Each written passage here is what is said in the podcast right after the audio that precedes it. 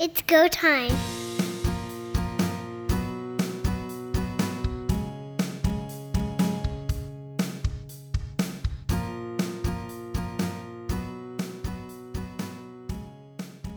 Grey Cup 110 is in the books, and what an amazing game. Whether you were a Blue Bombers fan or an Alouettes fan, this one was a delight to watch. For the CFL, that's a showcase. Hi, everybody. Welcome to Third Down Gamble. Don Charbon along with Heath Graham and Pat Mooney.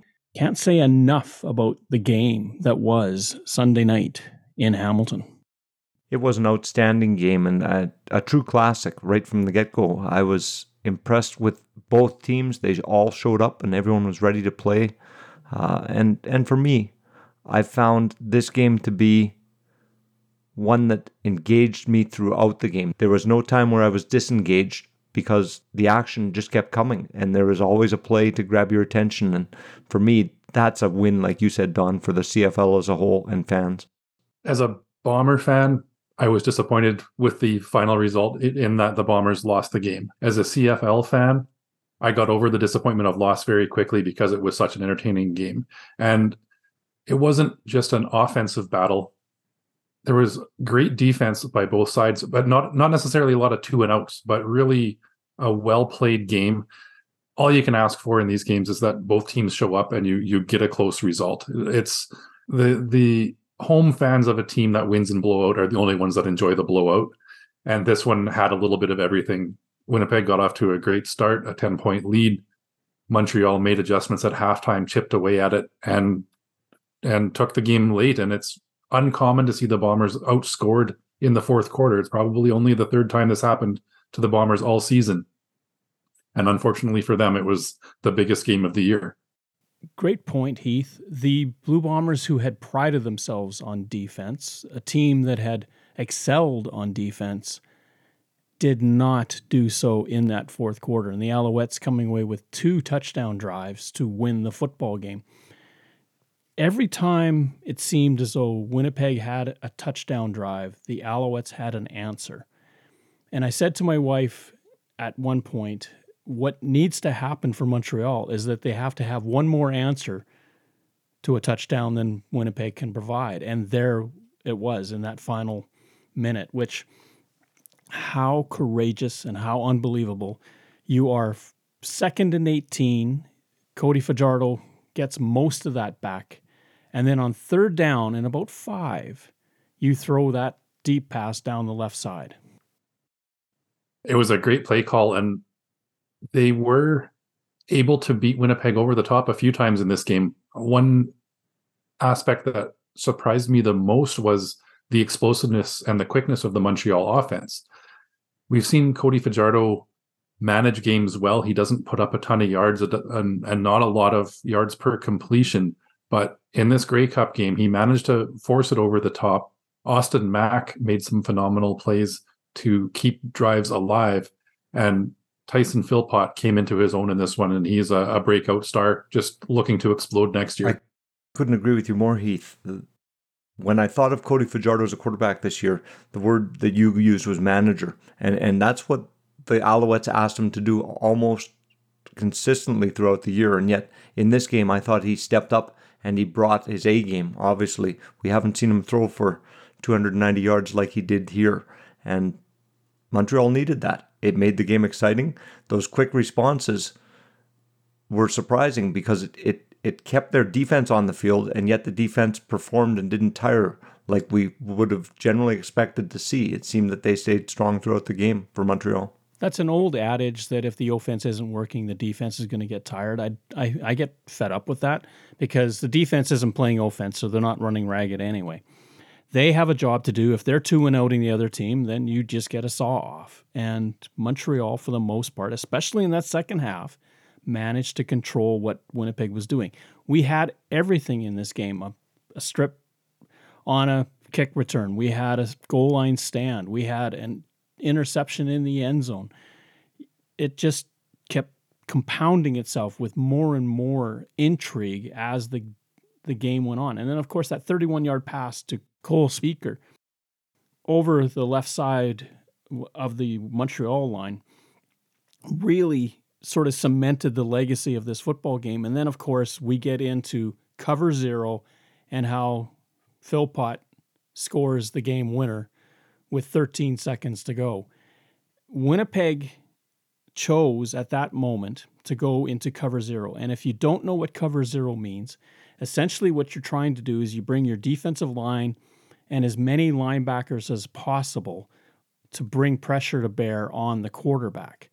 That means that everybody else is in single coverage. That's a receiver against a defender all the way across the field. You have no help. And what Tyson Philpot said, and what Cody Fajardo recognized, was that when he saw Brandon Alexander take outside leverage, which basically means he's standing closer to the sideline than Philpot did, Philpot knew that he could beat him to the inside. And Cody Fajardo saw the same thing, and that's exactly how they scored that game winning touchdown. Underappreciated in this game is the play of the Montreal offensive line. We saw them give up seven sacks in the East Final against the Toronto Argonauts, and they did an amazing job of protecting Cody Fajardo in this one. They didn't establish a huge run game, but that pass protection against the Winnipeg defensive line that put pressure on all season was a real difference maker. And on that play you're talking about, Don, they gave Cody Fajardo the time to be able to recognize and stand in the pocket and make that play. He hasn't always had that time throughout the year, so I definitely agree with you, Heath. The offensive line deserves a ton of credit for Fajardo's success as well. If you're a defensive coordinator as Richie Hall is in that situation, do you risk running cover zero? Because the thought pattern, this is what Bo Levi Mitchell was talking about after the game, was that you don't really need to get the sack at that moment. You just need to keep them out of the end zone. That's the thing that's going to kill you is if they get into the end zone. But uh, if they gain five or 10 yards, there's just not enough time left for the Alouettes to do anything but kick a field goal even if they got the sack, they still would have been in field goal range. So why bother with cover zero? Why take that chance? I know that a lot of the media was on Richie Hall for making that call, but I think as a defensive coordinator, you want to make a call that's going to catch an offense off guard. If you're playing situational football at that point, you're probably not generally going to run with a cover zero. If you can surprise them, catch them in an offensive scheme where you can break through the line and apply that pressure, potentially even force the interception, that could have been a game winning play. It didn't work out that way, so of course, the coach is going to take a lot of flack.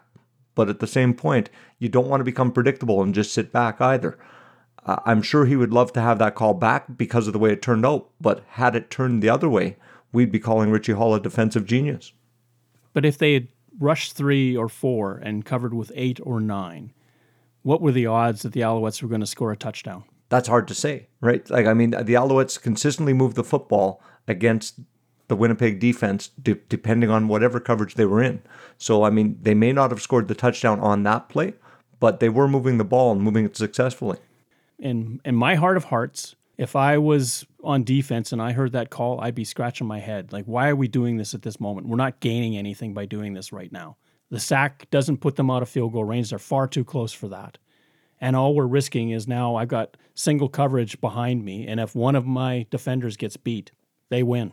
I, I don't like the call. I don't think it was needed at the moment. And a lot of people are going to be upset with Richie Hall because that call was made at that crucial time. There's always going to be second guessing on the losing side of the game. I guess if I'm Richie Hall, my reasoning behind it is I believe in my guys. And sometimes that's all you need to say is I I had the players out there that were the best to play the play that I called. The end result was not too far away from be, being a, a, pass knockdown either. It was it was a, a solid touchdown, a great play and a great play call. If Brandon Alexander gets a half step the other direction, knocks the ball down, or jumps in front, and gets that goal line interception, we're we're celebrating a Winnipeg win as opposed to a, a, Montreal Alouettes win. So it's a real it's a game of inches and it's a guessing game. Not the most conservative call, but a call that he had full belief in as a coordinator.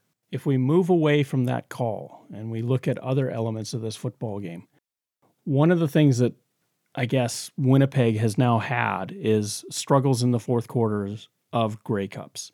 You even go back to the 2021 Grey Cup against Hamilton, where in the fourth quarter, the Tiger Cats went down the field, and had they not given up the single to start that drive, were playing for the win.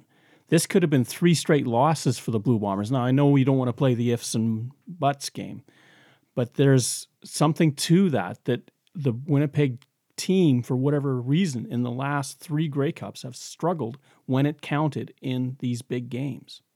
That's something that they'll have to reflect on as a team. I think any any football fan can remember the heartbreaking losses and the the times that their team has given up late plays. And I, I certainly saw that through the lengthy Grey Cup drought for the Blue Bombers as well. There's often times where they would score to take the lead with about two minutes left in the game. And the fans in the stadium in Winnipeg were just kind of shrugging and not going crazy because they just felt the other team was going to march back down the field and get the scoring, the game winning points. This one, I think, will be one that they will reflect on that really got away. And not just that last drive, but both of those touchdown drives in the fourth quarter. There was opportunities for Winnipeg to put this game away. Again, unable to convert on second down on offense when they had the ball to give themselves the opportunity to run out the clock. Little mistakes. We've talked about this before that it's a difference of between three and five plays in a football game that can turn it one way or the other. And that was certainly the case in this one.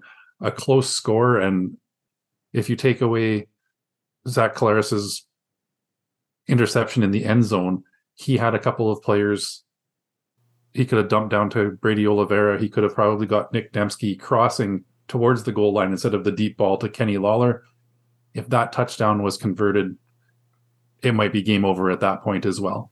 Kabion Ento, who at that moment had recognized the play and basically make the great interception. But you're right. Even on the play, as you're watching, you can see Nick Demski running parallel to the goal line wide open. There's no one with him. And for whatever reason, Collaros doesn't see him or chooses not to throw the ball there. Why, I don't know. I know there was a linebacker coming, but I think Demski would have easily scored. It was a bit of a risky call, but he took his chance and he paid the price. And that has been a trend with Zach Collaros in the three last three Grey Cups. He's actually two to one interceptions to touchdowns over that time. He seems to want to make the big play, but has just come up a little bit short. If that ball's four inches higher, it's a touchdown. If he gets it away a little quicker, there was more separation. If he checks down, they have an opportunity to continue. It, it just seems like he's had a string of bad luck in those games and hasn't played to the potential because I do think he is one of the best, if not the best quarterback in the league. And he just hasn't been able to show that consistently in the big games this was a case of needing to slightly overthrow that ball as opposed to slightly underthrow the ball. He had Kenny Lawler deep with end zone behind him, and we know that Kenny Lawler is capable of making spectacular plays. He needed to get that one a little bit deeper as opposed to the underthrow where the receiver has to come back on the ball. And it truly is a game of inches. On the interception where Cody Fajardo threw the ball, if that ball's a foot to the right, I think that Hallett wouldn't have likely intercepted the ball, and it could have been a, a long touchdown. As it turned out, it was great because Joseph Zema struggled with punting through much of the night, and that long interception served as a 50 yard punt effectively on that play. Didn't really hurt Montreal at that time, but again, game of inches. If that goes the other way, it's a long pass completion once again for Cody Fajardo at the end of the game, it was asked of the head coach of the Winnipeg Blue Bombers, Mike O'Shea, maybe Adam Bighill, Dalton Schoen, Rasheed Bailey. Would you have thought about maybe not starting any one of them because they were injured? And he mentioned that how the team responded so well to the fact that these guys have put in so much hard work to try to make it to this football game. What do you think of all of that? they all bring so much to the team. Dalton Schoen was targeted three times, made all three catches. You didn't see the the deep threat that he has shown when healthy, but he was an important part of that offense. He secured the ball, converted every ball thrown his way into first downs, and that's all you can ask of him. Rasheed Bailey doesn't get as many targets. He's a talented receiver, but he's also key on blocking in that running game. And he's probably the Bombers receiver that's most likely to get his nose dirty on a draw play. He'll go head to head with a linebacker or a safety and ensure that Brady Oliveira gets those extra yards. That's what he brings to the table. The toughest one to watch for me was Adam Bighill, a Hall of Fame linebacker with an exceptional career, one of the best that we've seen certainly in the 21st century. And to see him struggle to move out there, he brings a lot of encouragement and a lot of inspiration for the other players. They were rotating Shayne Gauthier in fairly regularly as well, but it was pretty tough to see how limited his mobility was. Cole Spieker, of course, beat him easily on a touchdown pass earlier in the game. It was hard to watch. And I'm just wondering, and I think this was part of the questioning at the time, was that if they were hobbled, wouldn't it, the Bombers be better served to have somebody that was at 100%? I, I think they likely would have been better served in this situation, but I do understand that Mike O'Shea is if nothing, loyal to his players. And he's built a culture where the players pull for one another, support one another, and he also trusts his players. So if the player says, I want to go, in this case, I think he he he let them make that decision where he could have said, I don't know if you should go. At the end of the day, he is loyal to his players, he's supportive of his players, and, and the one that I think cost them some yardage, and certainly not the game, was the limited mobility of, of Adam Bighill because it, it did impact the play on the field. Now, if you follow along to some CFL personalities on Twitter X, Marshall Ferguson did a breakdown of that Cole Spieker touchdown. Adam Bighill responded to him as well. It's been an, an interesting read that Adam Bighill as the linebacker, was not responsible for Cole Spieker over the top. There's a blown coverage. You will never get Adam Bighill to publicly mention what the blown coverage was on that play. He was not assigned to cover Spieker and he recognized the mistake and did everything he could to get back there to break that play up. Unfortunately, because of his mobility, he was unable to do so. But that's the the smarts of him to recognize the broken coverage and the the character and integrity of him to not say who was responsible for the blown coverage. I thought another key play and, and turning point in the game certainly could have been potentially was the play of the Winnipeg defense. We do have to give them credit. They didn't always bend. When they stopped the Montreal offense right before halftime from getting that one yard at the goal line, for me, that was a potential turning point for the game. And I honestly thought that Montreal may come out not as motivated in the second half. And when they took the ball, had they not been able to march down the field and score, I think this could have been a very different game. There's a lot of points in this game that could turn on this and that. And that's what makes this game so great. Caleb Evans gets out there and gets stuffed twice. You know my feeling about quarterback sneaks in those situations. You've got the entire defense collapsing. The whole predication of success is based upon the quarterback finding a gap and making it through. If there's no gap there, he's running into the backside of his offensive lineman who's colliding with a defensive lineman. They're occupying that one yard that he has to get past with their mass. Where's he going to go? This is why I hate quarterback sneaks, especially at the goal line, when the defense knows as soon as those running backs move out of the backfield that that's exactly what you're going to do. And even Bo Levi Mitchell said, you've got 250 pound running backs back there. Let them bang somebody and see what happens. This is the way it used to be in the CFL. Putting in your backup quarterback to be a running back to me is almost folly. And we saw it happen with Caleb Evans. He's not designed to be a running quarterback, that's not his forte. And yet he's asked to do this.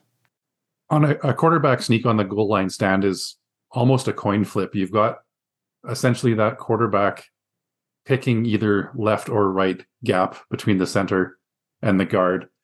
If the defense guesses right and their middle linebacker blocks that hole, it's a stop. And that's what we saw on this goal line stand. Winnipeg's defense penetrated and and it was not really that close for Caleb Evans getting into the end zone. It was an emphatic stop by the Winnipeg defense.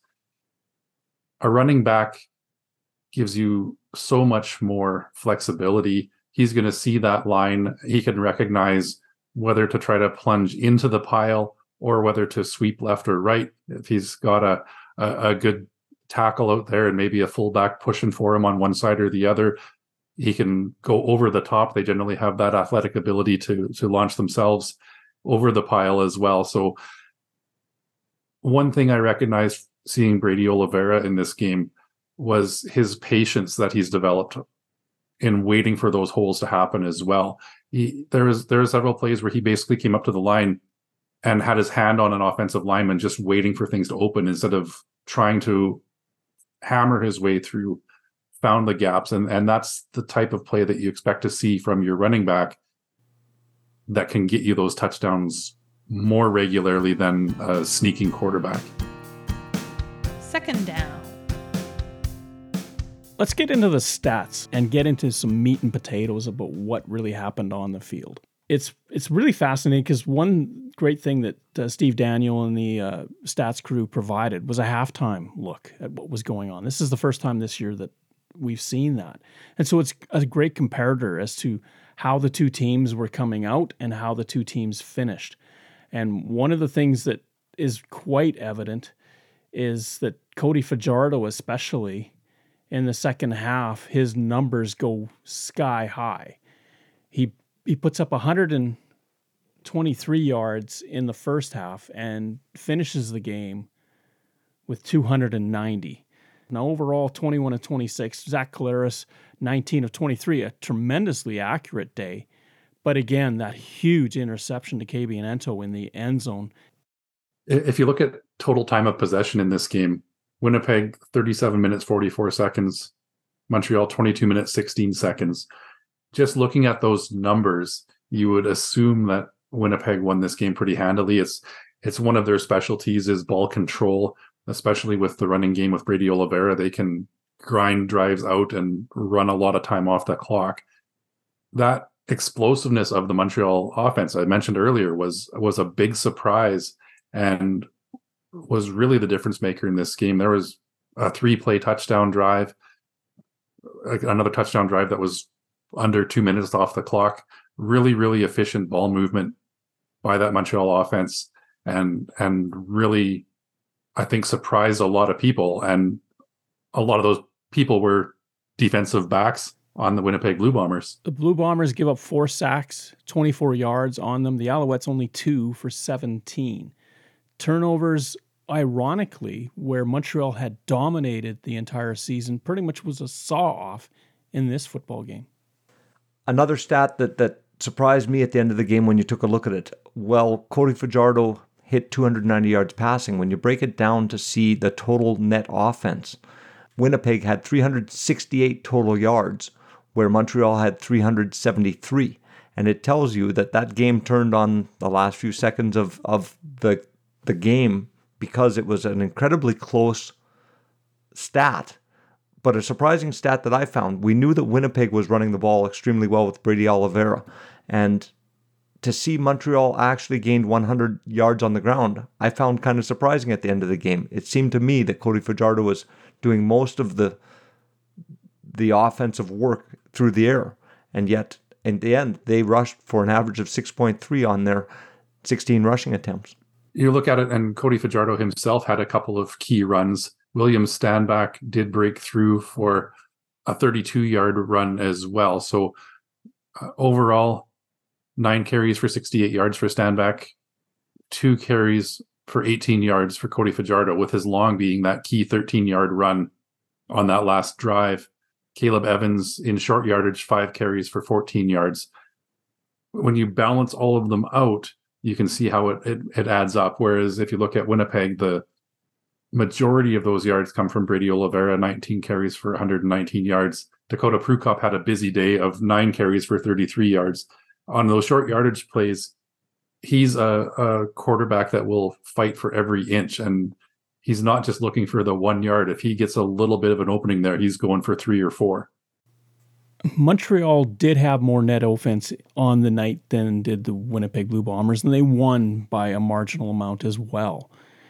They did the one thing that I thought they had to do, and they did it very well, and that was they didn't back down from Winnipeg. And if you've heard me over the podcast over the last couple years, I've said the way to beat Winnipeg is to go over the top. You just got to get the time to throw the ball, and you can beat them deep.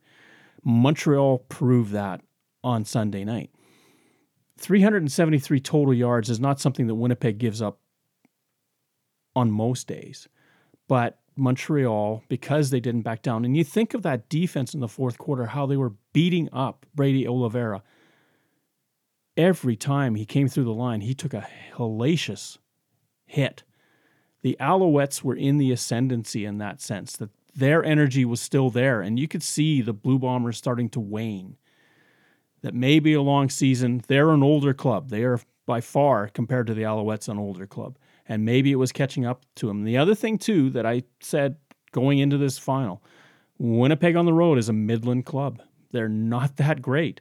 And the Alouettes would have home field advantage because more Alouette fans would have made it from Montreal on the train they use that as well. Winnipeg couldn't have that crowd, which is so massive at IG Field, and and helping the Blue Bombers win football games. Don't ever underestimate what they do because defenses can't make calls and offenses can't make calls because of the noise. Jamal Parker and Demerio Houston are very athletic defensive backs, but they are beatable.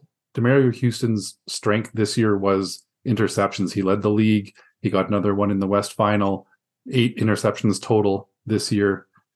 But on a on a one on one coverage, he's a high risk, high reward type of back.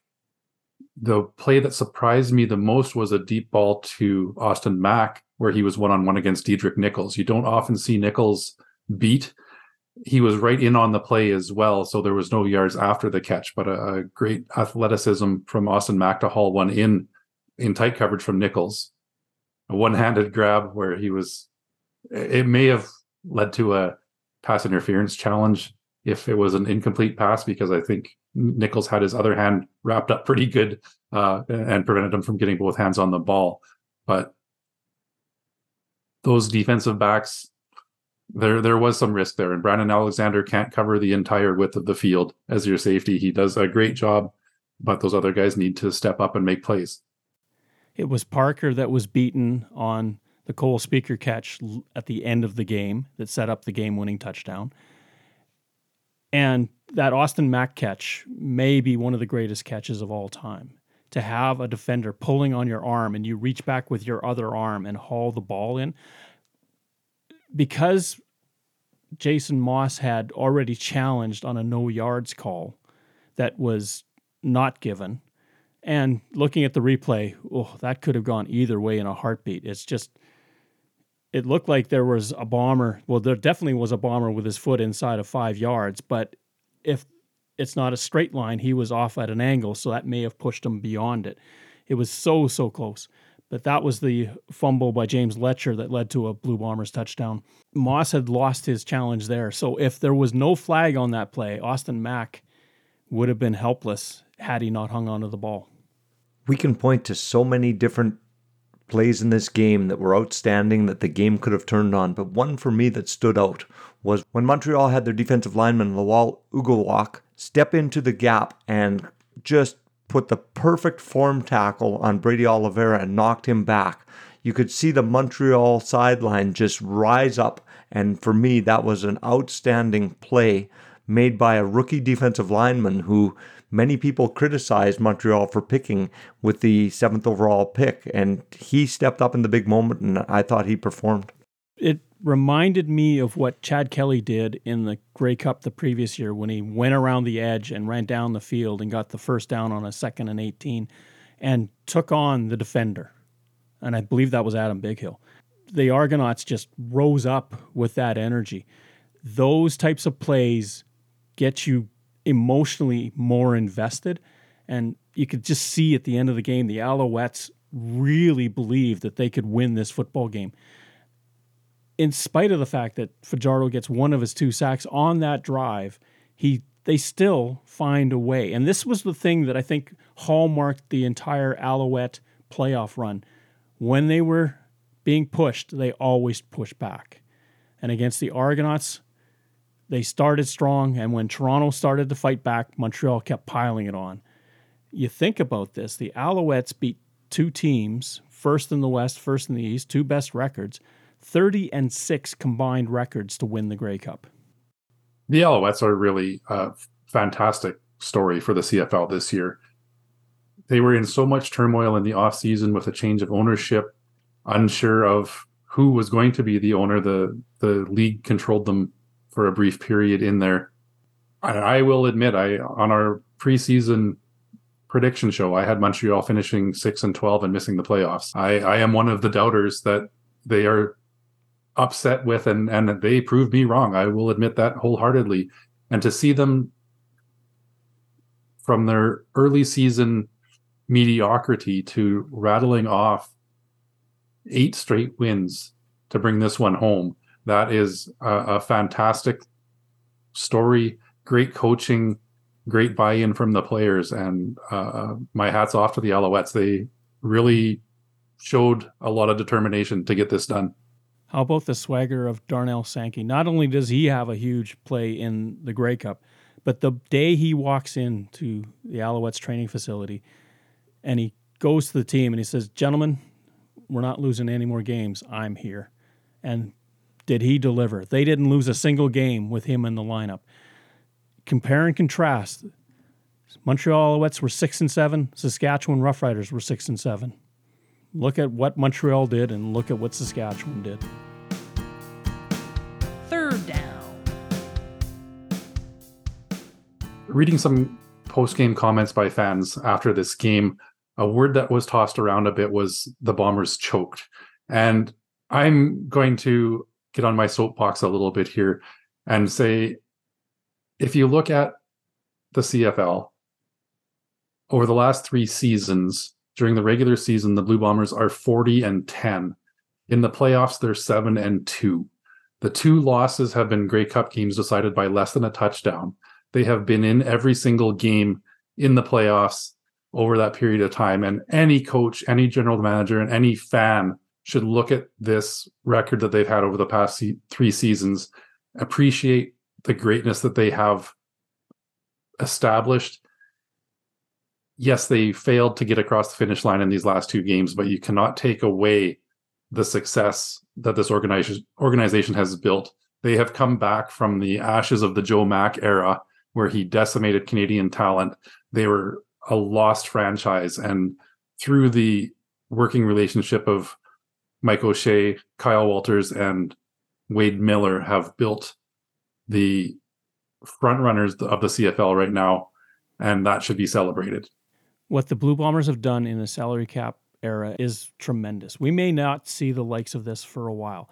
I don't believe we can rule out the Blue Bombers being back in the Grey Cup in the next two years.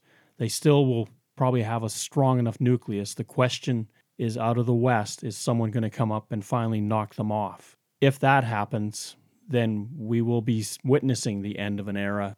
A word that was tossed around last week in our Grey Cup preview was dynasty and what it takes to be to be considered a dynasty. My take on it was that the Bombers needed to win this one, and they did not come through. So, making the Grey Cup four straight times is an amazing accomplishment. It's something that has only been done three previous times in the entire Grey Cup era, and only twice before in the CFL era. This was a team that has a lot of pride and a lot of success, but I do not believe that you can call them a dynasty. In the box office, they are certainly leading the CFL as well as an exemplary organization. I guess my question is right now, there's a lot of things in the Blue Bomber organization that are still uncertain. How many players will retire? Their, their GM, Kyle Walters, remains unsigned. There's a lot of players who are going to be waiting. Some of the other coaches are also being considered for coaching positions elsewhere. Is this a turning point for the Blue Bomber organization. With success comes a lot of other teams looking for your talent. The incredible thing Winnipeg did was keep so much of the core together over this run of four Grey Cup appearances. It's not something that you see often, and and players have spoke to it. Stanley Bryant had offers for more money elsewhere before he signed his new deal, and he said that he felt the ability to win with this team was going to offset the difference of the money he was going to make going somewhere else. He did get one more Grey Cup after he signed that contract. Rasheed Bailey was a player that had likely priced himself out prior to this 2023 season. Many people in Winnipeg speculated that he was going to go elsewhere. He took less money to stick around in Winnipeg in Winnipeg because of the culture and because of the belief in this team. Now that they've lost two in a row, I see some changes coming. As you mentioned, I believe there's going to be some retirements. There's going to be some player movement. They just cannot afford to keep everybody uh, um, we'll get into free agency as we get further into the offseason as well. But there's a couple of big names of young talent as well. Dalton Schoen comes to mind. That is somebody that's going to be key for them to lock up and is likely to see more money thrown his way. So that's going to start pricing out some of those older veterans. The Blue Bombers have lost two straight Grey Cups. And sometimes when there's a belief system that you needed to be the winners of those two games, not the losers of those two games, that the panic button starts to get pressed and you start making changes because you want to somehow get past that final 15 minutes where maybe just leaving, leaving well enough alone could have been a better sort of outcome in terms of your decision making. I think back to the Chicago Bulls where they busted up that franchise because better a year too early than a year too late. Well, it turned out to be a huge mistake for the Bulls franchise when Jordan, Pippen, and that crew went their separate ways. It's a, it's a telling tale for the Blue Bombers. If they start thinking that they're close, but they still have to make a bunch more changes or rejig this franchise to get over the top, they could be going backwards before going forwards. This is a, a key off season because they are also going to be hosting the Grey Cup in 2025. I don't know if some of these veterans can hold off that long and and continue to be as productive as they are. If the organization, and I'm sure they do have visions of winning a, a Grey Cup at home, I believe the season in 2024 will be a bit of a step back as they rework and retool things for that 2025 push. Now that may or may not work out in their favor, but I believe we are going to see some key names on that Winnipeg roster that we're used to seeing in Winnipeg maybe changing a little bit. And I don't believe it's it's a panic button situation. They got so many of the core guys back this year because they were so close to winning three in a row last year. Now that it's two consecutive losses, I don't know if you quite have that same sense of unfinished business. It's now they've been proven to be beatable twice in a row. Adam Bighill, Nick Demski, and look at the lines. Jackson Jeffcoat, Jermarcus Hardrick, Patrick Neufeld, Stanley Bryant. They are in their mid 30s. And are the Bombers now fighting a secondary battle, and that is time itself? Well, we were calling them old two years ago, and all they did was make it to back to back Grey Cups after that. But one player that comes to mind in this whole aging out situation would be Andrew Harris. It was a big decision for Winnipeg not to re sign him prior to the 2022 season it took Brady Oliveira a couple of games to find his footing, but looking back on it now, it was a no-brainer that you would rather have Brady Oliveira these past two seasons than Andrew Harris. Injuries and age caught up to Harris a little bit. He did win the Grey Cup last year, but really it was a passing of the torch to AJ Ouellette in that running game for the Argonauts. It wasn't necessarily Andrew Harris leading the charge like we saw previously and, and certainly in those two Grey Cup wins for Winnipeg. The G- general manager, whoever it is, whether it's Kyle Walters or somebody new stepping into that role, is uh, going to have to evaluate so many of these factors in determining free agent offers and who to bring back.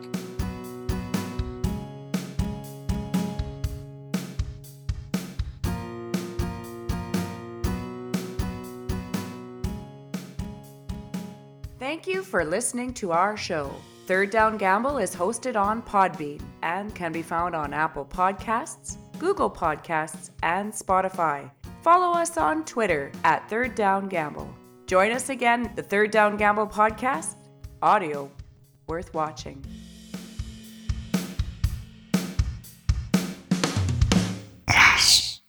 Third Down Gamble uses the expert resources provided by Canadian Football League player and game statistics for analytics, game notes, and statistics, and 3downnation.com for news, insight, and in-depth analysis. Please visit cfl.ca and 3downnation.com for the most up-to-date information on the Canadian Football League.